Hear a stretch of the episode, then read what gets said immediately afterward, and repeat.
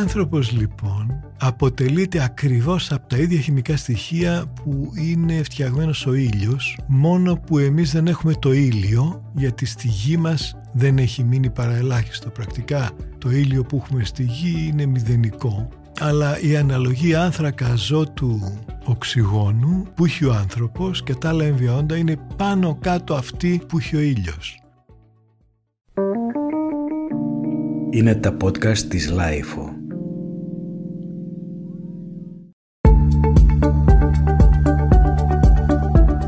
Γεια σας, είμαι ο Γιάννης Πανταζόπουλος και ακούτε τη σειρά podcast της Lifeo «Άκου την επιστήμη». Για να μην χάνετε κανένα επεισόδιο μπορείτε να μας ακολουθείτε στα Google Podcast, στο Spotify και στα Apple Podcast. Σήμερα φιλοξενούμε τον καθηγητή φυσικής διαστήματος του Πανεπιστημίου Αθηνών, κύριο Ξενοφόντα Μουσά, ενός από τους πρωταγωνιστές της μελέτης του μηχανισμού των αντικυθύρων, του αρχαιότερου γνωστού επιστημονικού οργάνου που θεωρείται ο πρώτος υπολογιστής. Στο παρελθόν έχει εργαστεί για χρόνια στο Imperial College London και το Πανεπιστήμιο του Μεξικού και έχει βραβευτεί από την American Geophysical Union αλλά και την NASA.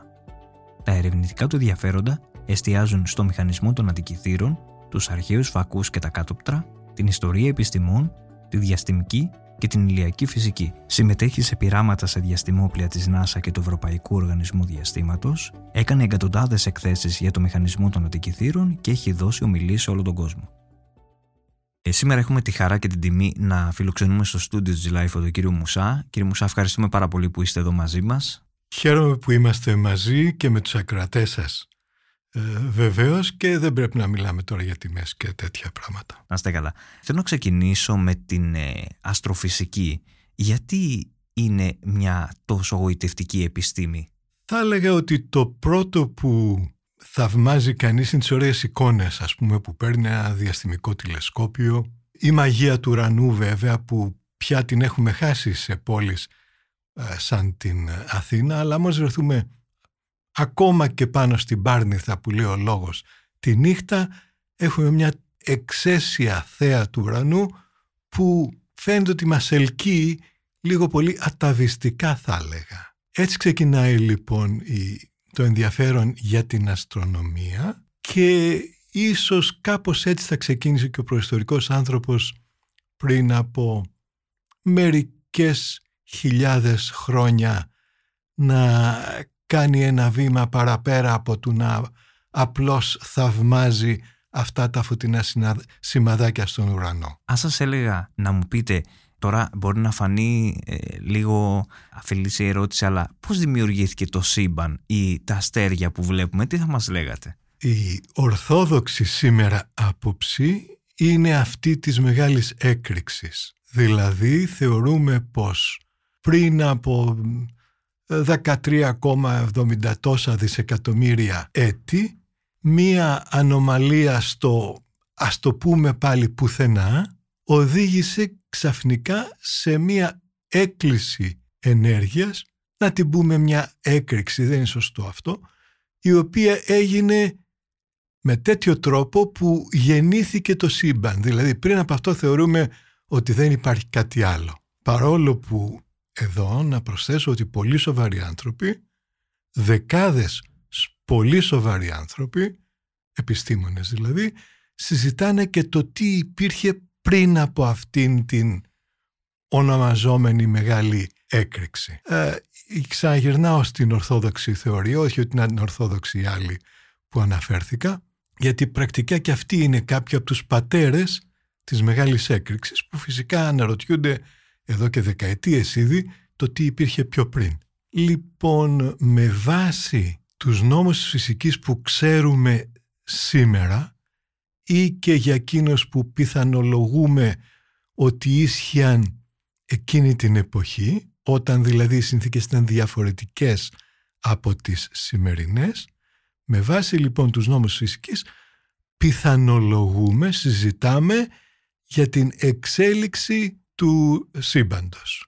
Γέννηση και εξέλιξη. Πώς γεννιούνται και πώς πεθαίνουν τα αστέρια, θέλω επίσης να μας Ο αυτό ξεκίνησε πολύ, πολύ αργότερα. Αφού λοιπόν, ε, να πω μερικά βήματα πριν από αυτό, αφού λοιπόν ξεκινάει με αυτόν τον τρόπο, δηλαδή την έκρηξη σε εισαγωγικά, γιατί συμβαίνει παντού. ενώ η έκρηξη μιας βόμβας ας πούμε ε, συμβαίνει τοπικά και εκτονώνεται και γεμίζει έναν χώρο. Αυτή της μεγάλης έκρηξης δημιουργεί και τον χώρο ουσιαστικά στον οποίο εν τέλει και εμείς σήμερα είμαστε. Και καθώς περνάει ο χρόνος, ανάλογα με την πυκνότητα της ενέργειας, τη θερμοκρασία και την πυκνότητα της ύλη που από κάποιο σημείο και μετά αρχίζει και δημιουργείται, οδηγούμαστε στο, σε κάποιο σημείο να αρχίζουν να φτιάχνονται οι πρωτογαλαξίες, να τους πούμε έτσι. Ε, ή οι κβάζαρ, ή δεν ξέρουμε στα αλήθεια και απολύτως.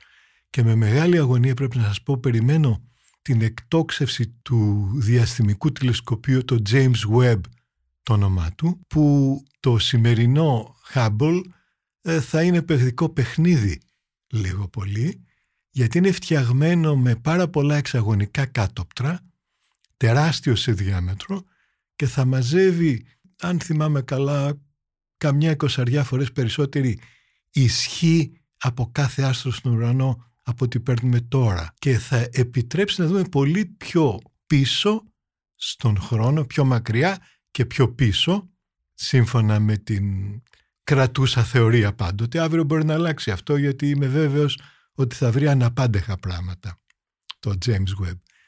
Ε, και έτσι με μια μέθοδο μάλιστα που ανάπτυξε ο, ο Αρχιμίδης πριν από 23 αιώνες ή κάτι τέτοιο, ενώνουμε πολλά εξαγωνικά κάτωπτρα και μπορούμε και βλέπουμε πολύ μακριά μέσα στο σύμπαν και πολύ πίσω χρονικά όπως πιστεύουμε ότι μπορούμε να το μετατρέψουμε ε, σωστά. Πολλά καινούργια λοιπόν θα μάθουμε και ίσως όλα αυτά να αλλάξουν ε, ριζικότατα που λέμε σήμερα. Πείτε μας και για τα αστέρια. Τα αστέρια λοιπόν σε κάποια χρονική στιγμή η ύλη που υπάρχει τότε, δηλαδή υδρογόνο και ήλιο κατά κύριο λόγο και κάτι ελαφρότερα στοιχεία, ε, με συγχωρείτε, ελαφρά στοιχεία, όχι ελαφρότερα βέβαια από το ήλιο και το υδρογόνο, βαρύτερα προφανώς, που υπάρχουν και τυχαία λίγο πολύ στο σύμπαν, κάτω από την αμοιβαία βαρύτητά τους, τραβάει τον ατάλο και πάλι τυχαία σε κάποιες περιοχές συμπυκνώνονται σιγά σιγά και από κάποιο σημείο και μετά χρονικό όριο που εξαρτάται κυρίως από την αρχική μάζα που αρχίζει και συγκεντρώνεται αρκετά από κάποιο σημείο και μετά αρχίζουν και ας το πούμε έτσι καταραίων με την έννοια ότι απότομα πλέον ενώ περίμεναν εκεί αιώνες και εκατομμύρια ε, χρόνια ή και δισεκατομμύρια σε κάποιες περιστάσεις πυκνώνουν τόσο που όταν η θερμοκρασία, η πυκνότητα πάνε πάνω από ένα όριο και η πίεση, όλα αυτά βέβαια εξαρτώνται σε κάποιο βαθμό, τότε αρχίζει και δημιουργείται ο πρωτοαστέρας, ζεσταίνεται δηλαδή, καθώς συμπιέζεται λόγω της βαρύτητας, η πίεση αυξάνει και όταν ξεπεράσει ένα όριο, το κριτήριο του Lawson ε, για παράδειγμα λέμε στις μηχανές που ελπίζουμε κάποια στιγμή θα φτιάξουμε για να παράγουν ενέργεια με, με πλάσμα, ε, τότε αρχίζει να φτιάχνει από μόνο του ενέργεια αυτό το πρώτο αστέρι που γίνεται πια αστέρι. Από εκεί και πέρα ονομάζεται αστέρι.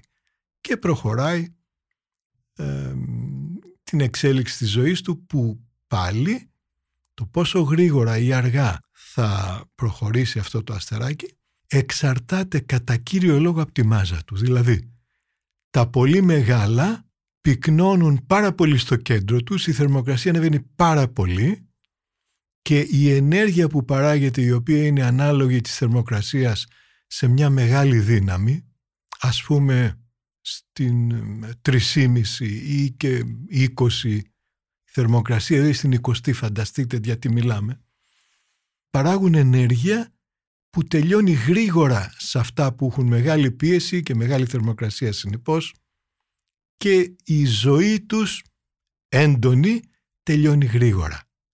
Ενώ ένα μικρό αστεράκι, ας πούμε ένα πολύ μικρότερο από τον ήλιο μας, θα ζήσει μια σχεδόν άπειρη ζωή. Μερικές φορές την ζωή του σύμπαντος μέχρι σήμερα να το πούμε έτσι, να φανταστείτε. Ενώ ο ήλιος μας γεννήθηκε πριν από 4,64 κλπ.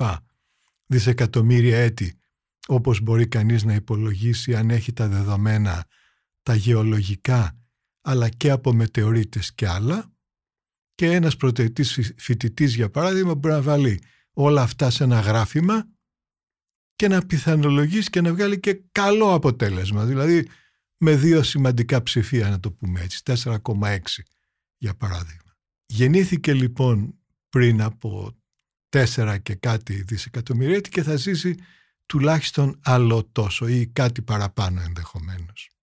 Άλλα αστέρια, μικρότερα επαναλαμβάνω, πάνε πολύ μακριά ε, στον χρόνο, θα ζήσουν πολύ περισσότερο αλλά βαρύτερα, μεγαλύτερης μάζας δηλαδή πιο σωστά να το λέμε, θα ξοδέψουν τα υλικά γρήγορα και θα εκραγούν με μια ανέκρηξη που θα είναι έτσι θεαματική, αυτά που ονομάζουμε υπερκονοφανής ε, σουπερνόβε και κάποιοι άνθρωποι στη γη, αστρονόμοι βέβαια αν είναι αρκετά μακριά από τη συνήθως από τη γη μας, θα το παρατηρούν με, την, με τα τηλεσκόπια τους ή ό,τι άλλο καινούριο ε, στο μέλλον θα βγάλει η επιστήμη. Ε, είδαμε και πρόσφατα μία νέα ανακάλυψη ε, και γι' αυτό θέλω να σας ρωτήσω τι είναι οι μαύρες τρύπες; Οι μαύρες τρύπες είναι αντικείμενα που καταλήγουν τα μεγάλα αστέρια και όχι μόνο, αλλά αυτός είναι ο θάνατος στον οποίο οδηγούνται αστέρια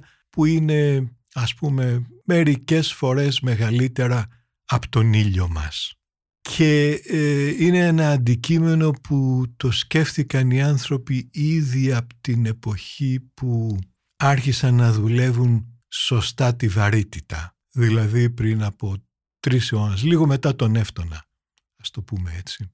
Γίγαντες δηλαδή της μηχανικής όπως ο Λαπλάς δούλεψαν θεωρητικά όλα αυτά τα και με μεγάλη ακρίβεια πρέπει να πω μαθηματική αυτά τα θέματα, αλλά στη διάρκεια του προηγούμενου αιώνα είναι στα αλήθεια που μπαίνει στο προσκήνιο και από κάποιο σημείο και μετά καθημερινά η έννοια της ε, μαύρης τρύπας. Και τελευταία είχαμε την πολύ μεγάλη ε, πρόοδο που οφείλεται κυρίως στα εξαιρετικά ηλεκτρονικά, ασφαλώς και τη θεωρητική σκέψη, και συμβαίνει ε, δυο από αυτούς, ε, τρεις μάλλον, να είναι καλοί φίλοι μου, οι άνθρωποι που ένωσαν μαζί καμιά εικοσαριά ραδιοτηλεσκόπια, τα οποία βλέπουν σε πολύ μικρά μήκη κύματος, σαν και αυτά που χρησιμοποιεί για παράδειγμα η τηλεφωνία και πιο μικρά, έτσι που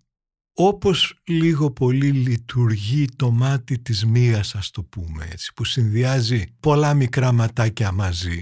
Αν τα λέω καλά να μου το συγχωρήσουν αν τα λέω λανθασμένα οι φίλοι μου οι βιολόγοι συνδυάζουν με ακριβή χρόνο καταμέτρησης του κάθε ουσιαστικά κύματος ηλεκτρομαγνητικού που έρχεται από πηγές στο σύμπαν με αποτέλεσμα αφού συνδυάζουν με πάρα πολλά μάτια ε, τις παρατηρήσεις, τα ραδιοτηλεσκόπια δηλαδή τα μάτια, να μπορούν να δουν απίστευτες λεπτομέρειες. Δηλαδή να βλέπουν το μάτι μιας βελόνας πάνω στην ε, ε, σελήνη ας πούμε ή πάνω στον Άρη και μακρύτερα.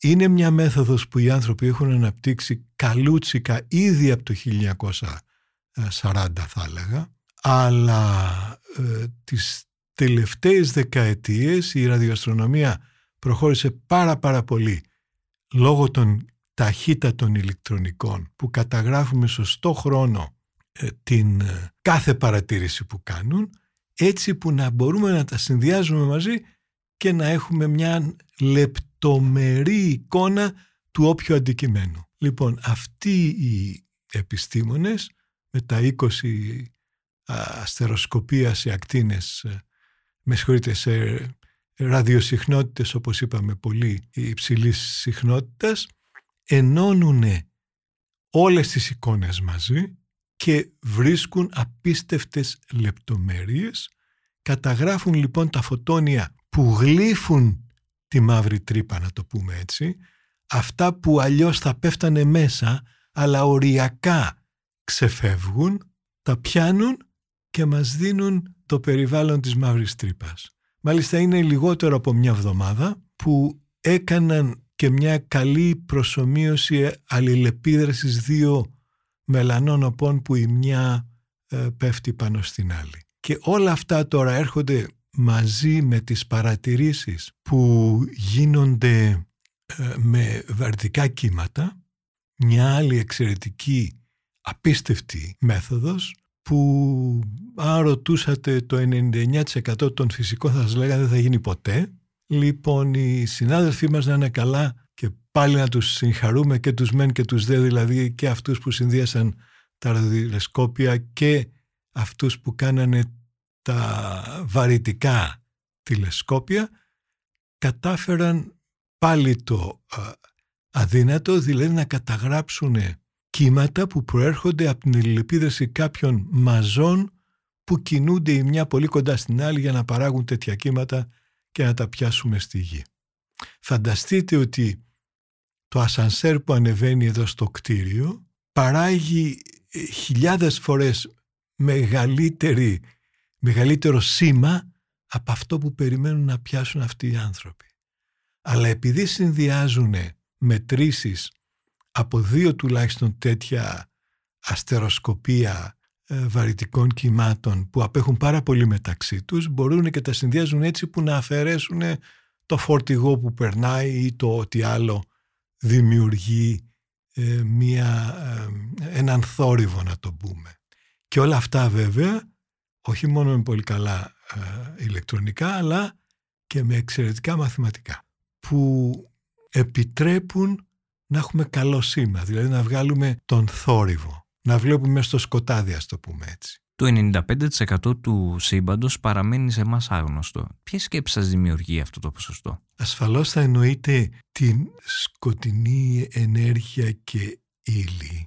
Αυτή είναι ένα έλλειμμα που υπάρχει στις παρατηρήσεις μας σε ό,τι έχει να κάνει με τον τρόπο για παράδειγμα που εκρήγνυνται οι υπερκενοφανείς, οι πολύ μακρινοί υπερκενοφανείς για να είμαστε ακριβείς και οι παρατηρήσεις επίσης των κινήσεων των γαλαξιών σε ένα σμήνος ή κάποιων σμηνών άστρων γύρω από έναν γαλαξία. Αυτές οι παρατηρήσεις επιτρέπουν ακόμα και σε έναν πρωτοετή φοιτητή κάποιες από αυτές, ειδικά των σμηνών γύρω από το γαλαξία μας ας πούμε, να υπολογίσει τη μάζα του γαλαξία μας. Και αν το κάνει αυτό βλέπει ότι είναι πολύ μεγαλύτερη από όση επιτρέπει να υπολογίσουμε η ύπαρξη των ε, άστρων που βλέπουμε. Άρα πρέπει να υπάρχει κάτι άλλο που δεν είναι η ύλη των άστρων μπορεί να είναι κάποια ύλη που δεν την πιάνουν οι ανιχνευτές μας να βγάζει ακτινοβολία που μπορούμε να την ε, καταγράψουμε ή κάτι άλλο. Και υπάρχουν ε, τουλάχιστον μια δεκάδα, να μην πω παραπάνω από δυο δεκάδες υποψήφια αντικείμενα ή είδος ύλης που μπορεί να είναι κάτι τέτοιο. Είμαστε πάντως αρκετά μακριά ακόμα, αλλά αύριο το πρωί ένα έξυπνο παλικάρι μπορεί να έρθει με μια καλή ιδέα και να πει «Α, αυτό είναι» και να το δεχτούν όλοι. Όχι βέβαια μόνο μιας, μπορεί να πάρει μια δεκαετία, γιατί ξέρετε οι άνθρωποι είναι πολύ στηρητικοί και όταν βγάλεις κάτι καινούριο δεν το δέχεται κανείς. Το απορρίπτουν όλοι, ειδικά όλοι εκείνοι οι οποίοι όπως δυστυχώς συμβαίνει, βγάζουν το ψωμί τους με αυτή την ιδέα. Δηλαδή, εγώ κάνω μία πρόταση σήμερα στον οργανισμό έρευνας στην Ελλάδα, δυστυχώς εκεί χωλένουμε πάρα πολύ, αλλά δεν πειράζει. Α, ας πούμε ότι κάνω και παίρνω ένα μεγάλο ποσό, ένα εκατομμύριο ή δέκα εκατομμύρια για το α αντικείμενο. Αν έρθει ένα νέο παιδί ή και ένας γέρος, αλλά συνήθως είναι οι νέοι που έρχονται, με μια πολύ καλή ιδέα και αποδείξει ότι αυτά που εγώ ψάχνω να βρω είναι λανθασμένη αντίληψη που με οδηγεί αλλά αντί για αυτό αν κάνουμε την τάδε πολύ απλή υπόθεση ε, θα δούμε ότι εν τέλει αυτό που ψάχνουμε οφείλεται σε κάτι άλλο και το ερμηνεύει πολύ καλά. Δεν γίνεται εύκολα αποδεχτεί αυτό γιατί εγώ θα χάσω το ψωμί μου. Άρα θα το απορρίψω ακόμα και αν είμαι τίμιος άνθρωπος. Ας το πούμε έτσι, ο κάθε δηλαδή κριτής πάντα βάζει μέσα στο παιχνίδι και ε, το όφελος ή τη ζημιά που ο ίδιος θα πάθει ε, αναπόφευκτα. Ακόμα και ο καλύτερος άνθρωπος θα το λάβει υπόψη του υποθέτω. Ε, έτσι λοιπόν προχωράει πολύ δύσκολη επιστήμη, ωστόσο κατά καιρούς προχωράει. Ένα σωρό βέβαια καλές ιδέες χαθήκανε ε, ακριβώς για αυτόν τον λόγο. Δηλαδή απερίφθησαν ε, κατά τη γνώμη μου λανθασμένα. Οι επιταχυντές όπως το ΣΕΡΝ διερευνούν αυτή τη σκοτεινή ύλη. Σε ποιο σημείο βρισκόμαστε; Οι επιταχυντές ε, του, του ΣΕΡΝ κάνουν εξαιρετικό έργο και χαιρόμαστε κάθε φορά που βρίσκουν κάτι αναπάντεχο όπως για παράδειγμα το, το σωματίδιο του Higgs ε, και ένα σωρό άλλα που έχουν κάνει ε, ή για όσα ε, τυχαία ακόμα αναπτύσσουν όπως το ίντερνετ για παράδειγμα έτσι βγήκε ας το πούμε ε, κατά λάθος ή χωρίς να το περιμένει κανείς από τις εφαρμογές που είχαν για να συνεχούνται μεταξύ τους πάρα πολλά περιμένουμε ακόμα που επιτρέπουν να γνωρίζουμε καλύτερα τις συνθήκες που επικρατούσαν τη στιγμή της μεγάλης έκρηξης. Οι νόμοι της φύσης, ήδη οι άνθρωποι πιστεύω ότι την προϊστορική εποχή αρχίζουν να το αντιλαμβάνονται αυτό, όταν αρχίζουν να σπέρνουν και να θερίζουν, δηλαδή την αιτιοκρατία, θεωρούμε ότι είναι παγκόσμιοι. Και είναι. Το λέει μάλιστα και ο Ρίγας Φεραίος στο πρώτο βιβλίο που γράψε, το οποίο ήταν φυσικής. Ρωτάει και ο μαθητής, δάσκαλε, πώς ξέρουμε τι συμβαίνει στον κρόνο; Και απαντάει λοιπόν ο, ο δάσκαλος, ο, ο Ρήγας δηλαδή, επειδή οι νόμοι της φύσης εκεί πάνω είναι οι ίδιοι με εδώ. Οπότε έτσι συμπεραίνουμε με αυτά που ξέρουμε στη γη. Με αυτά που ξέρουμε στη γη τώρα επιχειρούμε να δούμε τι ίσχυε και πριν από ξέρω 17, 13,7 δισεκατομμύρια έτη. Ακριβώς με βάση αυτά που λέει ο Ρήγας, δηλαδή ότι οι νόμοι της φυσικής είναι αιώνιοι και παγκόσμιοι, η φυσική σήμερα ξέρει ότι οι νόμοι εξαρτώνται και από τις συνθήκες που επικρατούν. Δηλαδή, όταν είχαμε πολύ μεγάλη πυκνότητα ενέργειας, ε, υψηλή θερμοκρασία κλπ. που είπαμε στην αρχή της μεγάλης έκρηξης, οι νόμοι μπορεί να ήταν ελαφρώς ή και πολύ πιο ε, διαφορετικοί από αυτούς που σήμερα γνωρίζουμε.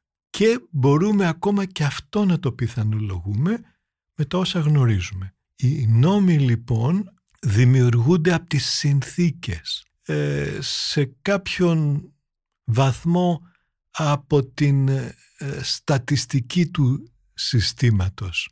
Λίγο πολύ θα μπορούσαμε ε, να πούμε. Και με βάση αυτούς ε, μπορούμε και βγάζουμε συμπεράσματα ή επιχειρούμε ή πιθανολογούμε για οποιασδήποτε πλέον ε, συνθήκες. Πάμε τώρα στο θέμα του μηχανισμού των αντικειθήρων. Εδώ θέλω να σταθώ και να μας πείτε και για αυτούς που θα μας ακούσουν τι είναι και γιατί θεωρείτε το ο πρώτος υπολογιστής όπως έχει επικρατήσει το αρχαιότερο νομίζω μηχανικό σύμπαν, σωστά; Ε, είναι όλα αυτά όπως το είπατε.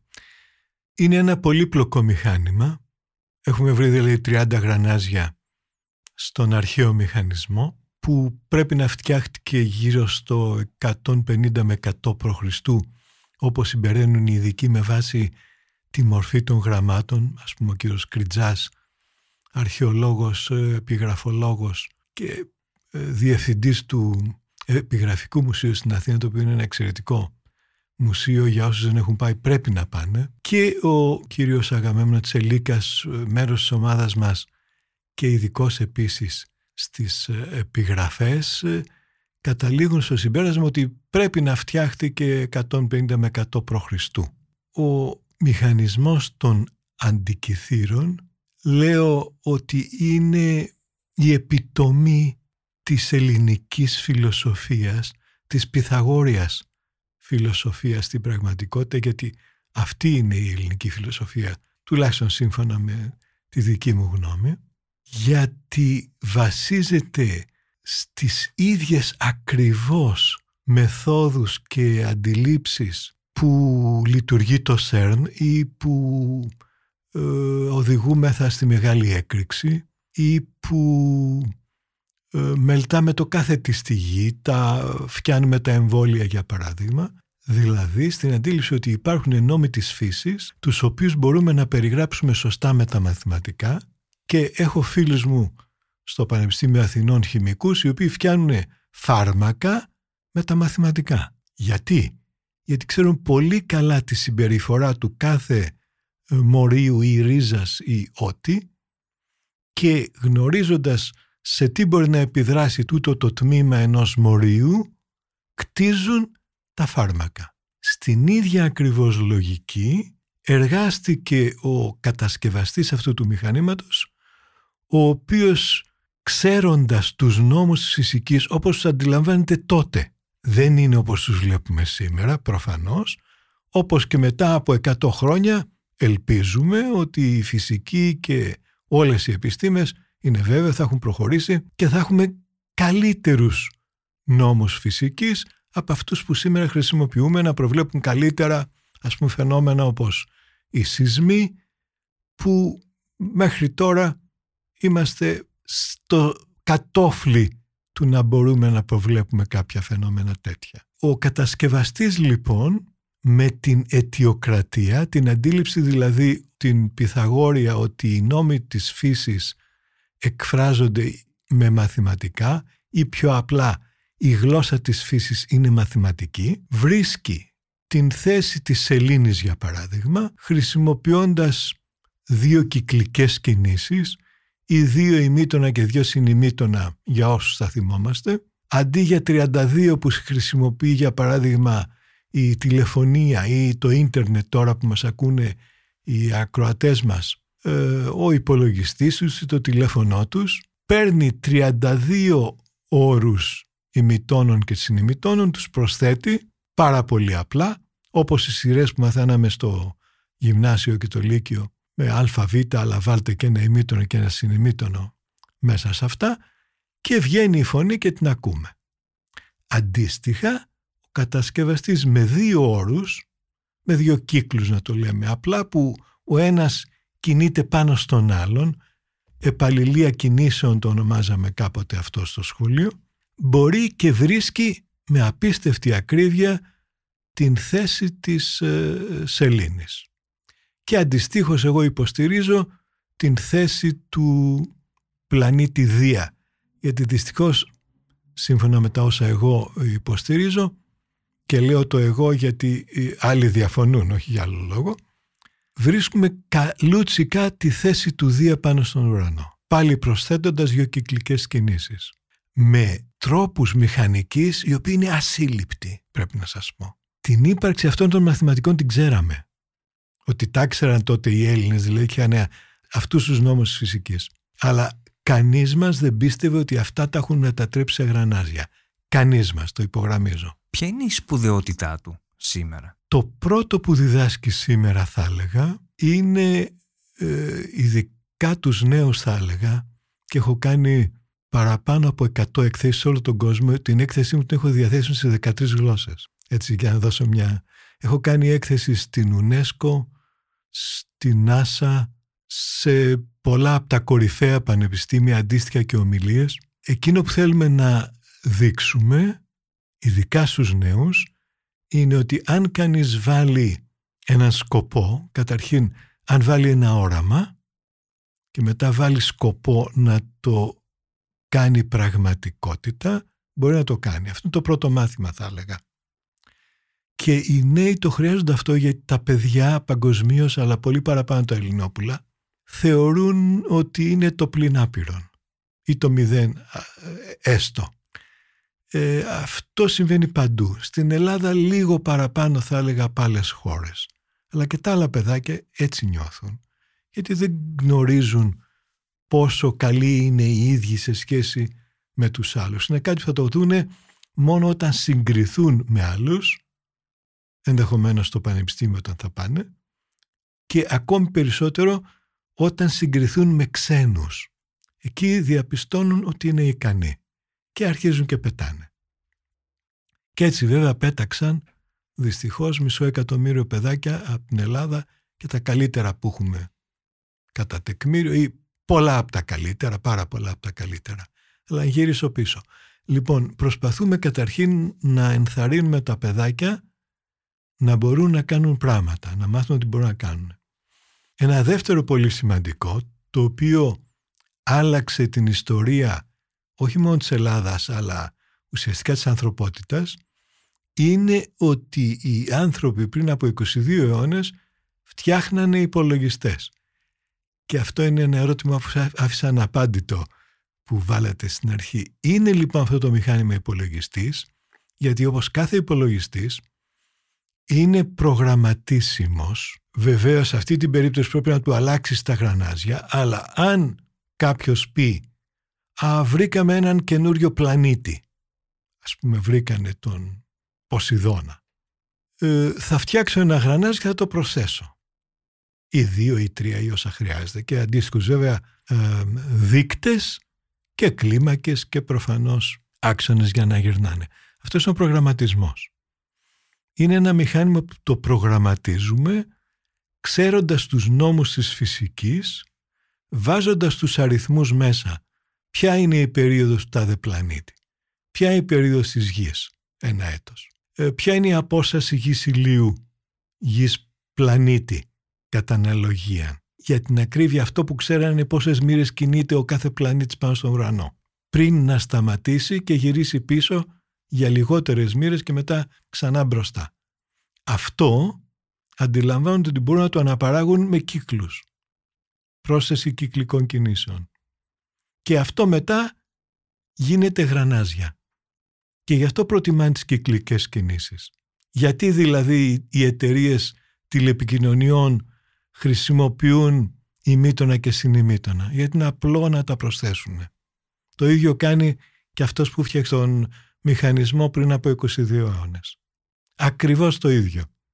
Δεν βάζει ελλείψεις, γιατί είναι πιο απλές να γίνουν γρήγορα, να προλάβει το τηλέφωνο μας που είναι φτηνό και καλά τα σημερινά κάνουν ό,τι θέλετε. Αλλά φανταστείτε τα τηλέφωνα πριν από 40 χρόνια που πάλι χρησιμοποιούσαν αυτή τη μέθοδο, έτσι, ασύλληπτο. Λοιπόν, έχουμε ένα μηχάνημα που είναι προγραμματίσιμο και του βάζει κανείς είσοδο την θέση του παρατηρητή πάνω στη γη, μες στην Αθήνα και η ώρα είναι τάδε, η μέρα είναι τάδε, μήνα, έτος και απόψε βγαίνω εγώ έξω και βλέπω πού είναι η σελήνη εδώ, τι φάση έχει, νέα σελήνη θα έχουμε αύριο. Ωραία, το βάζω λοιπόν εκεί και αντίστοιχα πού είναι ο Δίας εδώ, βάλ το Δία εκεί, πού είναι η Αφροδίτη εκεί και πάει λέγοντας. Αυτή είναι η είσοδος. Και το αποτέλεσμα ποιο είναι, να μου πει αύριο που βρίσκονται αυτά ή ποια θα είναι η φάση ή πότε θα γίνει η έκλειψη. Γιατί έχουν και τους νόμους της έκλειψης, των εκλήψεων δηλαδή ήλιου και σελήνης και των φάσεων της σελήνης. Και ο συνδυασμός αυτός, αυτών των δύο επιτρέπει όχι μόνο να ξέρει κανείς πότε θα γίνει η έκλειψη, αλλά και, αυτό είναι ασύλληπτο και δεν το ξέρουν και πολλοί, μπορεί να μας πει πού πάνω στη γη είναι ορατή η έκλειψη της σελήνης με μεγάλη ακρίβεια και με πολύ μικρότερη που θα είναι του ήλιου. Θα έλεγα εκεί αποτυγχάνε. Όμως πετυχαίνει την ημέρα και μας λέει ας πούμε ότι στην Ευρώπη θα έχουμε έκλειψη ήλιο. Όχι ντε και καλά στην Αθήνα ή στην Οριστιάδα ή όπου. Και μάλιστα από τις 13 εκλήψεις ηλίου που γνωρίζουμε την ώρα τους, δηλαδή ώρα, ημέρα, μήνα, έτος, μέσα σε μία περίοδο 54 ετών και ενός μηνός, μέσα σε αυτή την περίοδο λοιπόν, ξέρουμε 13 εκλήψεις με την ώρα τους. Μεγάλη ακρίβεια. Και ο κύριος Χέρνιξον, ένας φίλος καθηγητής στην Ουψάλα, υπολόγισε που πάνω στη γη είναι ορατές αυτές οι εκλήψεις που μετρήθηκαν δηλαδή. Η απάντηση είναι την εποχή του Αρχιμίδη στις Σιρακούσες και λίγο μετά το θάνατό του.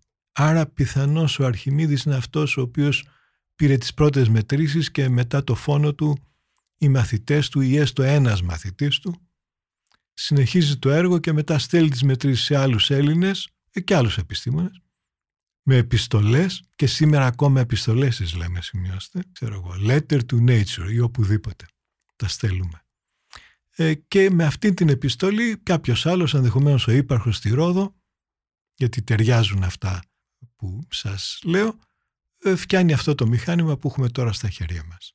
Είναι λοιπόν ένα μηχάνημα προγραμματίσιμο ε, που έχει αντί για οθόνη ηλεκτρονική δείκτες πάνω σε κυκλικές και υλικοειδείς ε, κλίμακες. Ε, σήμερα μπορούμε, γιατί αυτό που μας περιγράφατε ήταν κάτι πολύ ε, πρωτοποριακό που έγινε πριν 22 αιώνες. Σήμερα η επόμενη, ε, το επόμενο επιστημονικό στίχημα είναι να δούμε στοιχεία ζωής για παράδειγμα στον πλανήτη Άρη. Ασφαλώς είναι πολύ σημαντικό. Εγώ θεωρώ ότι είναι ενδεχόμενο κάτω από το έδαφος να βρούμε κάποια μικρόβια. Ε, αφήνω και ένα περιθώριο και κάτι παραπάνω από αυτό. Ε, επίσης δεν θα με παραξενέψει αν βρούμε κάτι μέσα στις παγωμένες λίμνες του Τιτάνα ή ακόμη της Ευρώπης του, του Δία. Και μάλιστα να σας πω το εξής ότι η ομάδα μας, δηλαδή ο κύριος Μπαμπασίδης, η κυρία Σολομονίδου με την ε, πρωτοκαθεδρία της κυρίας Κουστένη στο Παρίσι ή Αθηνά, έχουμε σχεδιάσει και προτείνει εδώ και παραπάνω από μια δεκαετία κάποια από τα επόμενα πειράματα που θα πάνε στην, ε, ε, στον Τιτάνα και τον Εγκέλαδο. Ε, δηλαδή θα κατεβούν, θα πέσουν πολλά αυτόνομα μικρά ρομποτάκια ας τα πούμε που το καθένα κάνει και χημικές αναλύσεις σε μια περιοχή μέσα στη λίμνη. Και μετά η μαμά τους που τα ρίξε τα μαζεύει, τα στέλνει σε ένα σκάφος που είναι γύρω από τον ε, Τιτάνα και κάποια στιγμή φτάνουν στη γη. Βέβαια αυτό μπορεί να γίνει όταν εγώ προφανώς θα έχω πεθάνει, αλλά τα ε, παιδιά μας τέλος πάντων. Ο κύριος Μπαμπασίδης για παράδειγμα είναι καθηγητής σε κάποιο γυμνάσιο στην Αθήνα. Η κυρία Σολομονίδου είναι αυτή τη στιγμή στην, ε, στον Ευρωπαϊκό Οργανισμό Διαστήματος στην ε, Μαδρίτη. Ε, αυτοί θα πάρουν τις μετρήσεις και θα προχωρήσουν παραπέρα. Και κάποια, κάποια από τους μαθητές τους προφανώς. Ε, είναι κάτι που πιστεύω ότι θα γίνει και δεν θα με παραξενέψει. Ε, βεβαίως δεν θα πρέπει ποτέ αυτού του τύπου η ζωή να έρθει στην, ε, στη γη ε, γιατί σίγουρα θα βασανιστούμε πάρα πολύ. Η, η ζωή μπορεί να υπάρχει οπουδήποτε. Ε, όταν ένας προϊστάμενός μου, ο καθηγητής Έλιοτ, να είναι καλά η ψυχούλα του, όταν εργαζόμουν στο Imperial College μου λέγε ξέρεις ξενοφώνοντα να αποκλείεται τελικά ε, να είναι σωστή η θεωρία της πανσπερμίας των Ελλήνων. Δηλαδή μου λέει όποτε επιχειρήσαμε να σκοτώσουμε τα μικρόβια πάνω στα πειράματα που βάζαμε στα διαστημόπλια το 1960 κάτι νομίζω ότι έκανε τα πρώτα του πειράματα αυτός ο άνθρωπος. Σκοτώναμε πρώτα τα ηλεκτρονικά και μετά τα μικρόβια και ιδιαίτερως τα σπορία. Δηλαδή μου λέει δεν αποκλείεται καθόλου να πέσανε στη γη σπορία, μούχλα ας πούμε, από το διάστημα. Και αυτά μετά μετεξελίχθηκαν. Είναι αδύνατο λοιπόν να μην υπάρχουν και στο ηλιακό μας σύστημα τέτοια έμβια όντα και το αντίθετο για μένα θα ήταν περίεργο. Ε, δεκαετίες τώρα δίδασκα στο πρώτο έτος την αστροφυσική και έλεγα στα παιδιά ότι αφού ξέρουμε ότι τα περισσότερα άστρα είναι διπλά και τριπλά είναι αδύνατον αυτό που γράφουν τα βιβλία ότι δεν υπάρχουν πλανήτες παρά μόνο στο ειδικό μας ηλιακό σύστημα να είναι σωστό. Στην πραγματικότητα είναι και βλακώδες δηλαδή. Έτσι να λες ότι μόνο εγώ, ο ήλιος μου έχει βεβαίως ε, το ότι υπάρχει στο ισοσύμπαν πάρα πάρα πολλοί, πολύ σημαντικοί επιστήμονες το θεωρούσαν ουσιαστικά ε, δεδομένο. Με εκλαϊκευτές όπως ο Σαγκάν ή Σέγγαν πιο ε, σωστά και ένα σωρό άλλοι άνθρωποι που θεωρούσαν το αντίθετο. Έτσι ήταν δεδομένο για μένα ότι θα βρούμε πάρα πολλά άλλα πλανητικά συστήματα και σήμερα έχουμε βρει με βεβαιότητα περίπου 4.000 ε, πλανήτες και υποψήφοι είναι σχεδόν αλητώσει. Ε, τώρα αν πάμε στο ερώτημα υπάρχει η δυνατότητα σε αυτά τα σώματα, είπα τον Τιτάνα, να έχεις οργανικές ενώσεις. Ο μισός Τιτάνας είναι οργανικές ενώσεις, δηλαδή έχει πιο πολύ πετρέλαιο ο Τιτάνας από τη Γη. Όλα τα μικρά ουράνια, ουράνια σώματα, και εγώ πιστεύω και τα μεγάλα, και αυτό αρχίζει και βγαίνει τώρα, ε, πέρα από τον κρόνο, αλλά και οι δορυφόροι ήδη από τον Δία, πι, πιθανότατα όλοι οι δορυφόροι του κρόνου και ίσως ολόκληρη ο ουρανός και ο Ποσειδώνας και ο Πλούτονας και τα άλλα τα σώματα αποτελούνται σε τεράστιο ποσοστό από οργανικές ενώσεις, δηλαδή μεθάνιο και βαρύτερα. Προπάνιο, βουτάνιο, προπίνιο κλπ. Και το ίδιο ισχύει και για τους κομήτες, οι οποίοι έρχονται και πολύ κοντά στη γη, έτσι, και πέφτουν κιόλας. Λοιπόν, οι κομήτες είναι πιο μαύροι από την πίσα.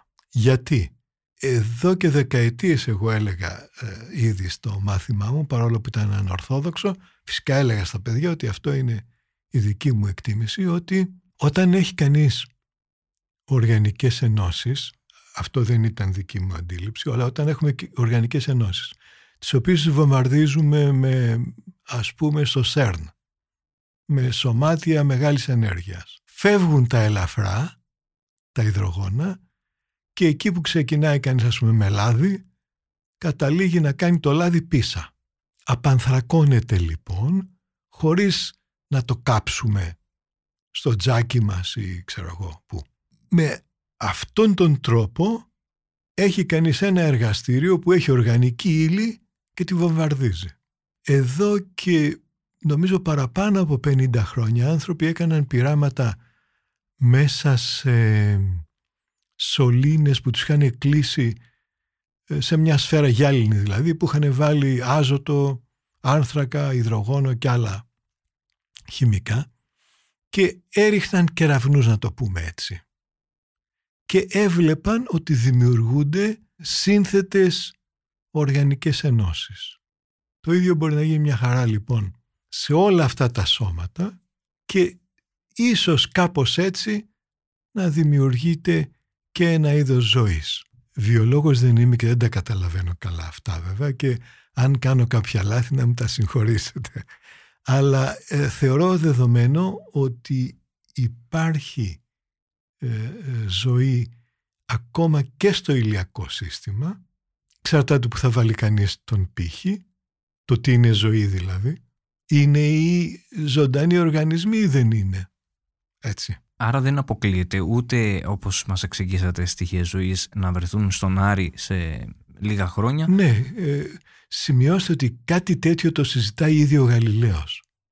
Ότι δηλαδή που αντιλαμβάνεται ότι τον θεωρεί βέβαια ότι είναι στερεός αντιγή ε, και ότι ίσως κάτω από τα βράχια κάτι να υπάρχει. Και ε, φυσικά αυτό το συζητάνε από τότε οι άνθρωποι. Ίσως το συζητάει και ο Ρίγας Φέριος, δεν το θυμάμαι να σας πω θέλω να πω είναι κάτι το οποίο υπάρχει στην επιστήμη, όχι ίσως τόσο σοβαρό όσο όλα τα άλλα, ας πούμε, η βαρύτητα, της οποίας ε, την διατύπωση στη μαθηματική την ξέρουμε ήδη από την εποχή του Νεύτωνα, αλλά έστω και σαν ε, υπόθεση ε, για συζήτηση. Μετήκηση σε άλλους πλανήτες το θεωρείτε πιθανό ότι μπορεί να γίνει; Το θεωρώ πάρα πολύ επικίνδυνο όχι μόνο δύσκολο και ακριβό, δηλαδή ένα ποτηράκι νερό στον διαστημικό σταθμό κοστίζει μερικές χιλιάδες ευρώ. Λοιπόν, στη Σελήνη μπορεί να βρούμε νερό, όχι μπορεί, είναι βέβαιο ότι θα βρούμε και μάλιστα κάποια εποχή συμμετείχα σε ένα πείραμα που ελπίζαμε θα βάλουμε ένα ραδιοτηλεσκόπιο σαν και αυτό που περίγραψα πριν. Δηλαδή πολλά μαζί, πολλές κεραίες σαν της τηλεόρασης να το πούμε απλά, που θα βλέπαμε όλο το σύμπαν μαζί. Εκεί λοιπόν ξέραμε ότι υπάρχει νερό στο νότιο και βόρειο πόλο της Σελήνης ε, και είναι λογικό να πάει κανείς εκεί να φτιάξει μια βάση επιστημονική. Αλλά να ζήσουν άνθρωποι εκεί είναι παράλογο θα έλεγα. Η, η γη είναι παράδεισος. Και είναι μουρλός όποιος τον αφήνει δηλαδή τον παράδεισο και πάει κάπου αλλού. Ε, να πάω στον Άρη Κοιτάξτε, εγώ τώρα είμαι 75 ετών, μπορεί να το σκεφτόμουν να πάω, ξέροντας ότι πιθανότατα δεν θα μπορέσω να γυρίσω πίσω. Ένας νέος δεν πρέπει ποτέ να εγκριθεί για να πάει στον Άρη, γιατί ε, θα πάθει μεγάλες ζημιές από την κοσμική ακτινοβολία πηγαίνοντας και δεν υπάρχει πρακτικά τρόπος να το αποκλείσει κανείς αυτό. Σημειώστε ότι στο Πανεπιστήμιο Αθηνών το 1980 σχεδίασα και φτιάχτηκε μία μαγνητική ασπίδα για ένα διαστημόπλιο γερμανικό το οποίο είχε πάνω ένα εγγλέζικο, βρετανικό με συγχωρείτε, ε, τηλεσκόπιο μια ευρυγόνια κάμερα όπως την λέγαμε η οποία έβλεπε το σύμπαν σε ακτίνες χ. Λοιπόν, με μαγνήτες. Και αυτό είναι κάτι που το έλεγα και στα παιδιά, εννοώ τους φοιτητές μας και κάποια στιγμή ένα παλικάρι μου στείλε ε, με το ε, Facebook ένα μήνυμα. Δυστυχώς όμως το χάσα αυτό, δεν ήταν σε, στο mail να το κρατήσω, που μου έλεγε ότι δουλεύει στην Αγγλία και φτιάχνει μια τέτοια ασπίδα για τον πρώτο άνθρωπο που θα πάει στον Άρη. Και αν μας ακούσει, αν το, το ακούει κανένας φίλος του, ας του το πει να μου στείλει ένα mail γιατί θέλω να ξέρω τι, ε, που κατέληξε και τι έκανε τελικά αυτό το παιδί. Υπάρχουν τρόποι λοιπόν που όπως έλεγα και πιο πριν ένα νέο παλικάρι όπως ο παλιός μας φοιτητής, μπορεί να βρει έναν τρόπο και να προστατεύσει σε κάποιο βαθμό. Αλλά φτάνοντας εκεί θα είναι σαν να ζείτε σε ένα σκάφανδρο όλη τη ζωή σας. Είναι δυνατόν. Η γη μπορεί να πάψει να υπάρχει. Η γη σίγουρα θα πάψει να υπάρχει μετά από μερικά δισεκατομμύρια χρόνια, ας πούμε 4,5 ή κάτι τέτοιο, καθώς θα διωγγώνεται ο ήλιος και θα παραζεσταθεί εκείνη την εποχή ίσως να είναι δυνατόν να μπορεί να φύγει κανείς και να πάει κάπου αλλού, όχι στον Άρη πάντως. Θα το βλέπα μια υπερβολή. Ε, μπορεί να στείλουν κάποιους ανθρώπους, ε, ας πούμε στον Δίο, ο οποίος στο μεταξύ θα έχει χάσει τα αέρια και με λίγη καλή τύχη μπορεί να έχει γίνει κάτι σαν τη γη. Αυτό που λέω βέβαια το λέω έτσι απαράσκευος, δεν, το έχω, δεν έχω κάνει υπολογισμούς. Επειδή είπατε πριν ότι η ζωή μπορεί να υπάρχει οπουδήποτε, άρα θα μας ακούσει κάποιος και θα αναρωτηθεί, δεν μπορούμε να αποκλείσουμε δηλαδή αυτό που έχουμε ονομάσει εξωγήινη ζωή να κάπου στο σύμπαν να υπάρχει. Ω είναι βέβαιο ότι υπάρχει και είναι ενδεχόμενο να γίνεται και ένας τοπικός ε, απικισμός από ένα άστρο σε ένα άλλο.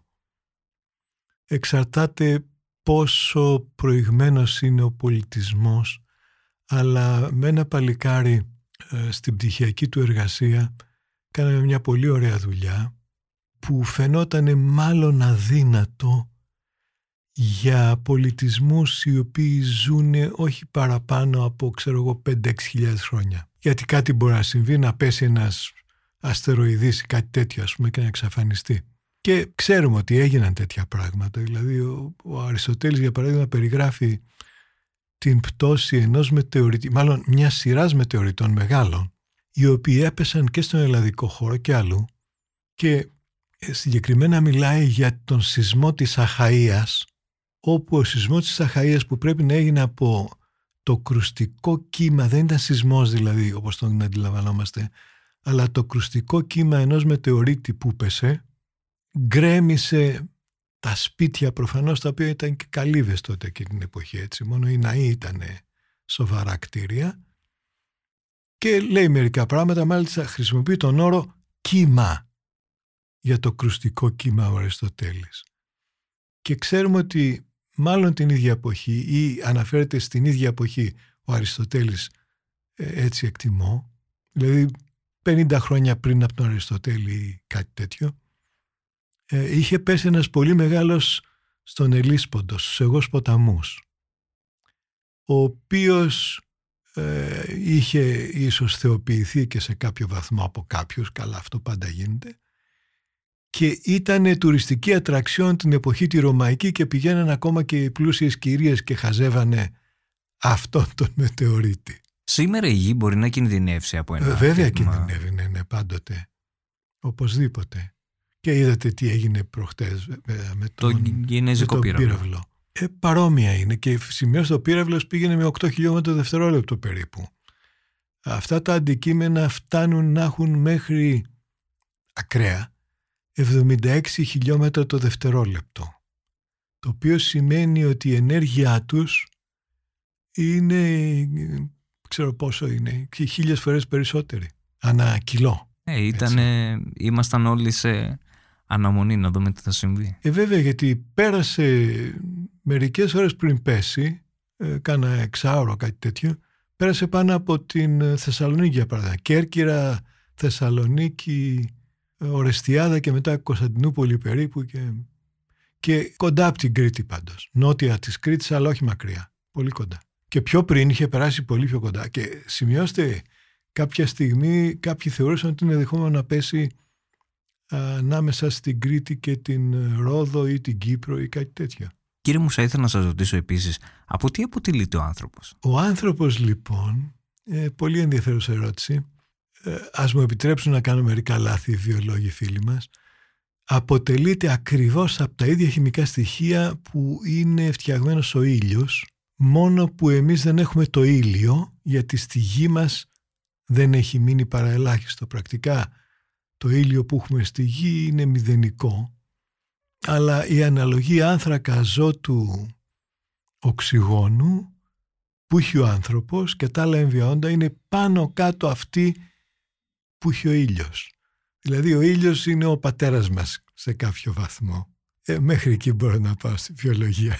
Το λέω με την έννοια είμαστε αστρόσκονοι. τελικά. Α, οπωσδήποτε, ναι. Κοιτάξτε, ε, όλα τα βαριά χημικά στοιχεία που έχουμε ε, βαρύτερα από το σίδερο έχουν δημιουργηθεί στην διάρκεια εκρήξεων άστρων, ε, υπερκαινοφανών.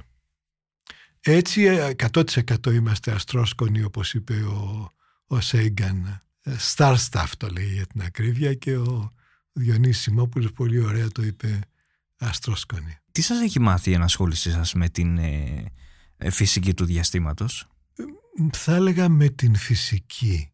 Ε, όποτε είχα την ε, τύχη, γιατί είναι στα αλήθεια ωραία, έτσι, πολύ καλή τύχη και ε, πολύ ωραίο αίσθημα να κάνεις το πρώτο μάθημα της αστροφυσικής σε κάποια παιδιά. Που ουσιαστικά είναι ένα μάθημα φυσικής βέβαια.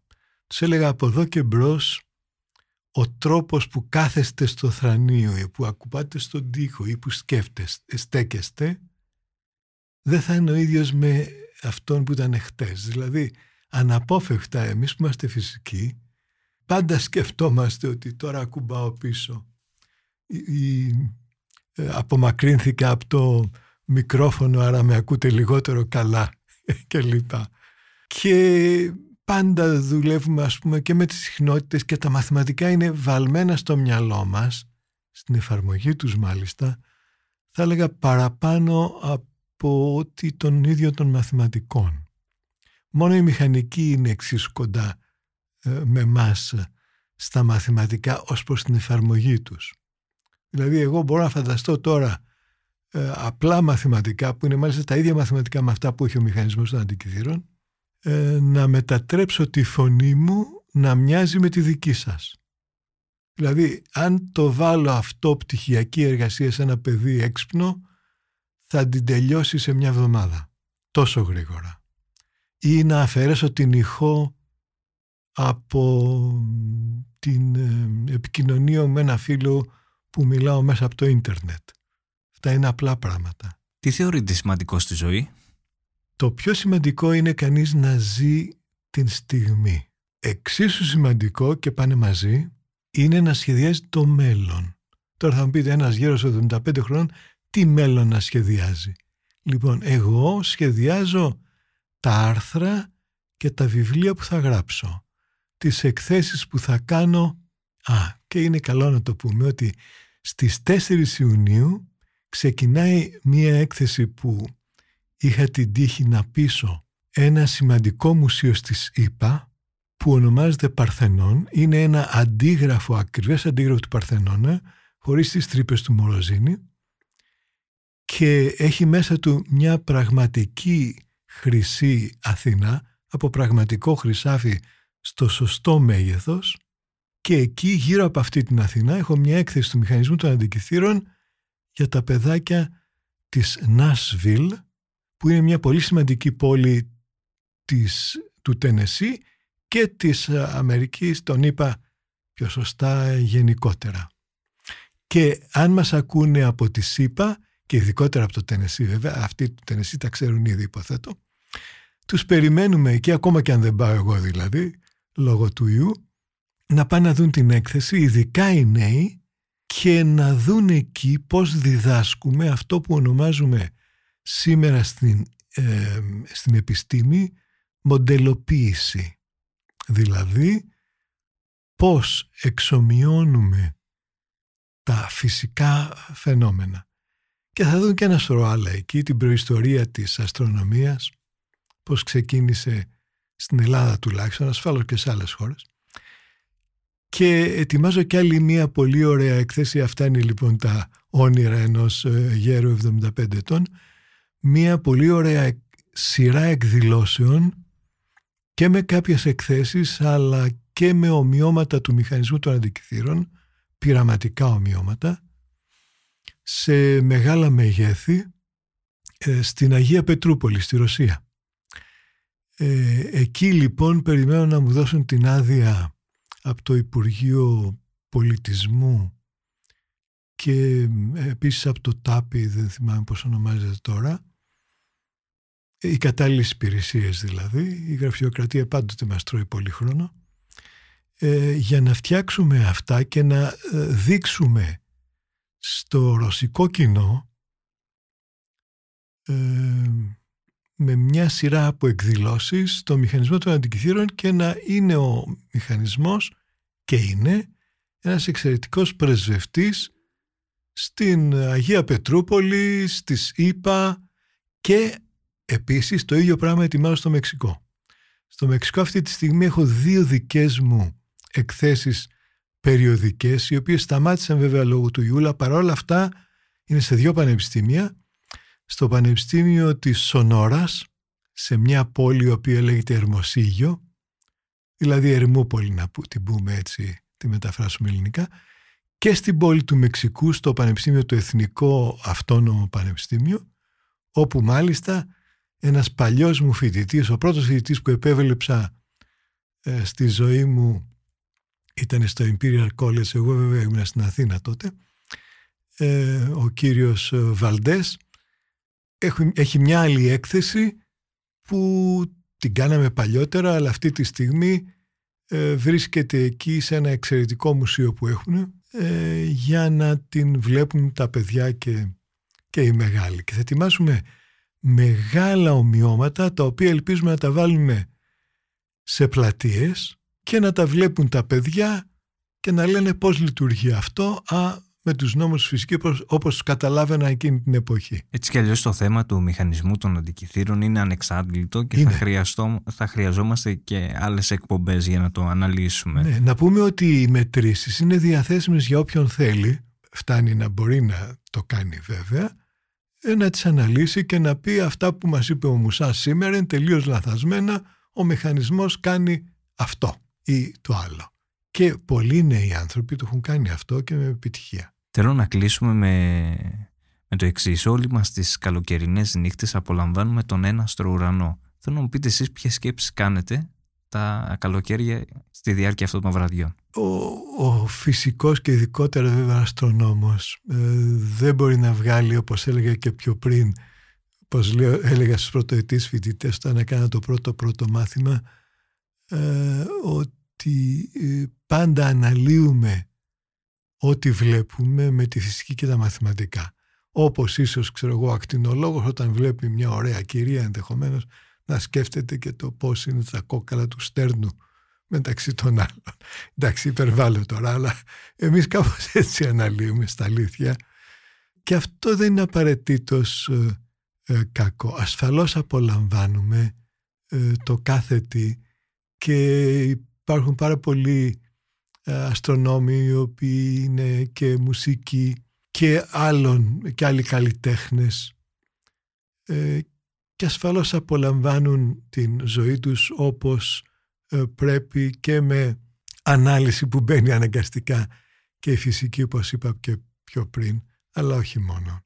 Αλλά κυρίως ε, αυτό που μας επιτρέπει εμάς η επιστήμη μας είναι να λέμε να διδάσκουμε αυτόν τον τρόπο σκέψης στους νεότερους να εμπνεύσουμε κάποιους να γίνουν επιστήμονες οι οποίοι με βεβαιότητα θα πάνε την επιστήμη πολύ παραπέρα από εκεί που είναι σήμερα και ίσως πάνω σε αυτό αξίζει να κάνουμε μια εκπομπή.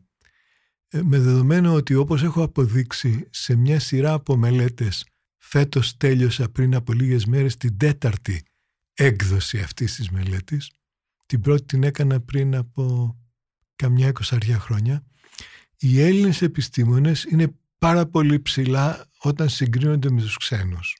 Δηλαδή δεν έχουμε τίποτα να ζηλέψουμε. Και κάνοντας έκκληση σε αυτούς που επηρεάζουν τα πράγματα, ε, θεωρώ ότι με δεδομένο πως μπορούν να έχουν πολλά ελληνόπουλα, πολύ άξια για να τα ε, βάλουν στη βιομηχανία τους προς όφελος όλων και των αυτών που βάζουν τα λεφτά και εκείνων που βάζουν το μυαλό τους και τα χέρια τους και να μείνουν εδώ το μισό εκατομμύριο παιδιά ή να γυρίσουν έστω κάποια από αυτά και να προχωρήσει παραπέρα η χώρα. Είναι ένα όνειρο που το έχω και έτσι σας το μεταφέρω, ένα όραμα. Ας μας ακούνε οι πολιτικοί μας, ας μας ακούνε οι, οι βιομήχανοι μας και όλοι αυτοί που πάνε και βάζουν τα λεφτά τους σε ξένες βιομηχανίες σας βάλουν εδώ. Ε, ξέρετε, θα σας πω το εξής. Είχα έναν φίλο πριν από 50 χρόνια, ο οποίος έφτιαχνε ηλεκτρονικά που εκείνη την εποχή στην Ελλάδα τα πουλάγε στο Ισραήλ. Το λέω αυτό γιατί δεν θα το φανταζόταν ποτέ κανείς.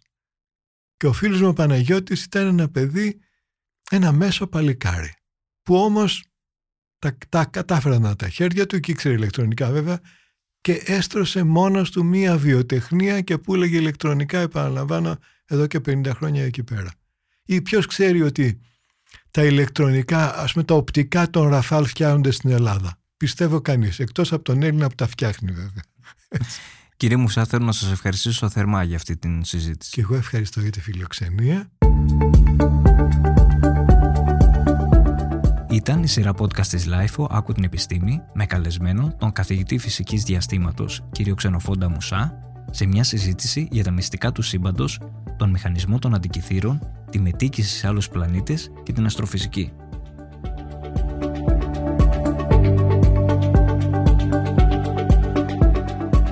Τα podcast της LIFO ανανεώνονται καθημερινά και τα ακούτε μέσα από το LIFO.gr ή τις εφαρμογές της Apple, του Spotify ή της Google.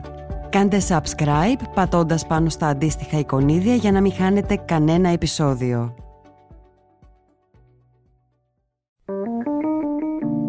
Είναι τα podcast της Lifeo.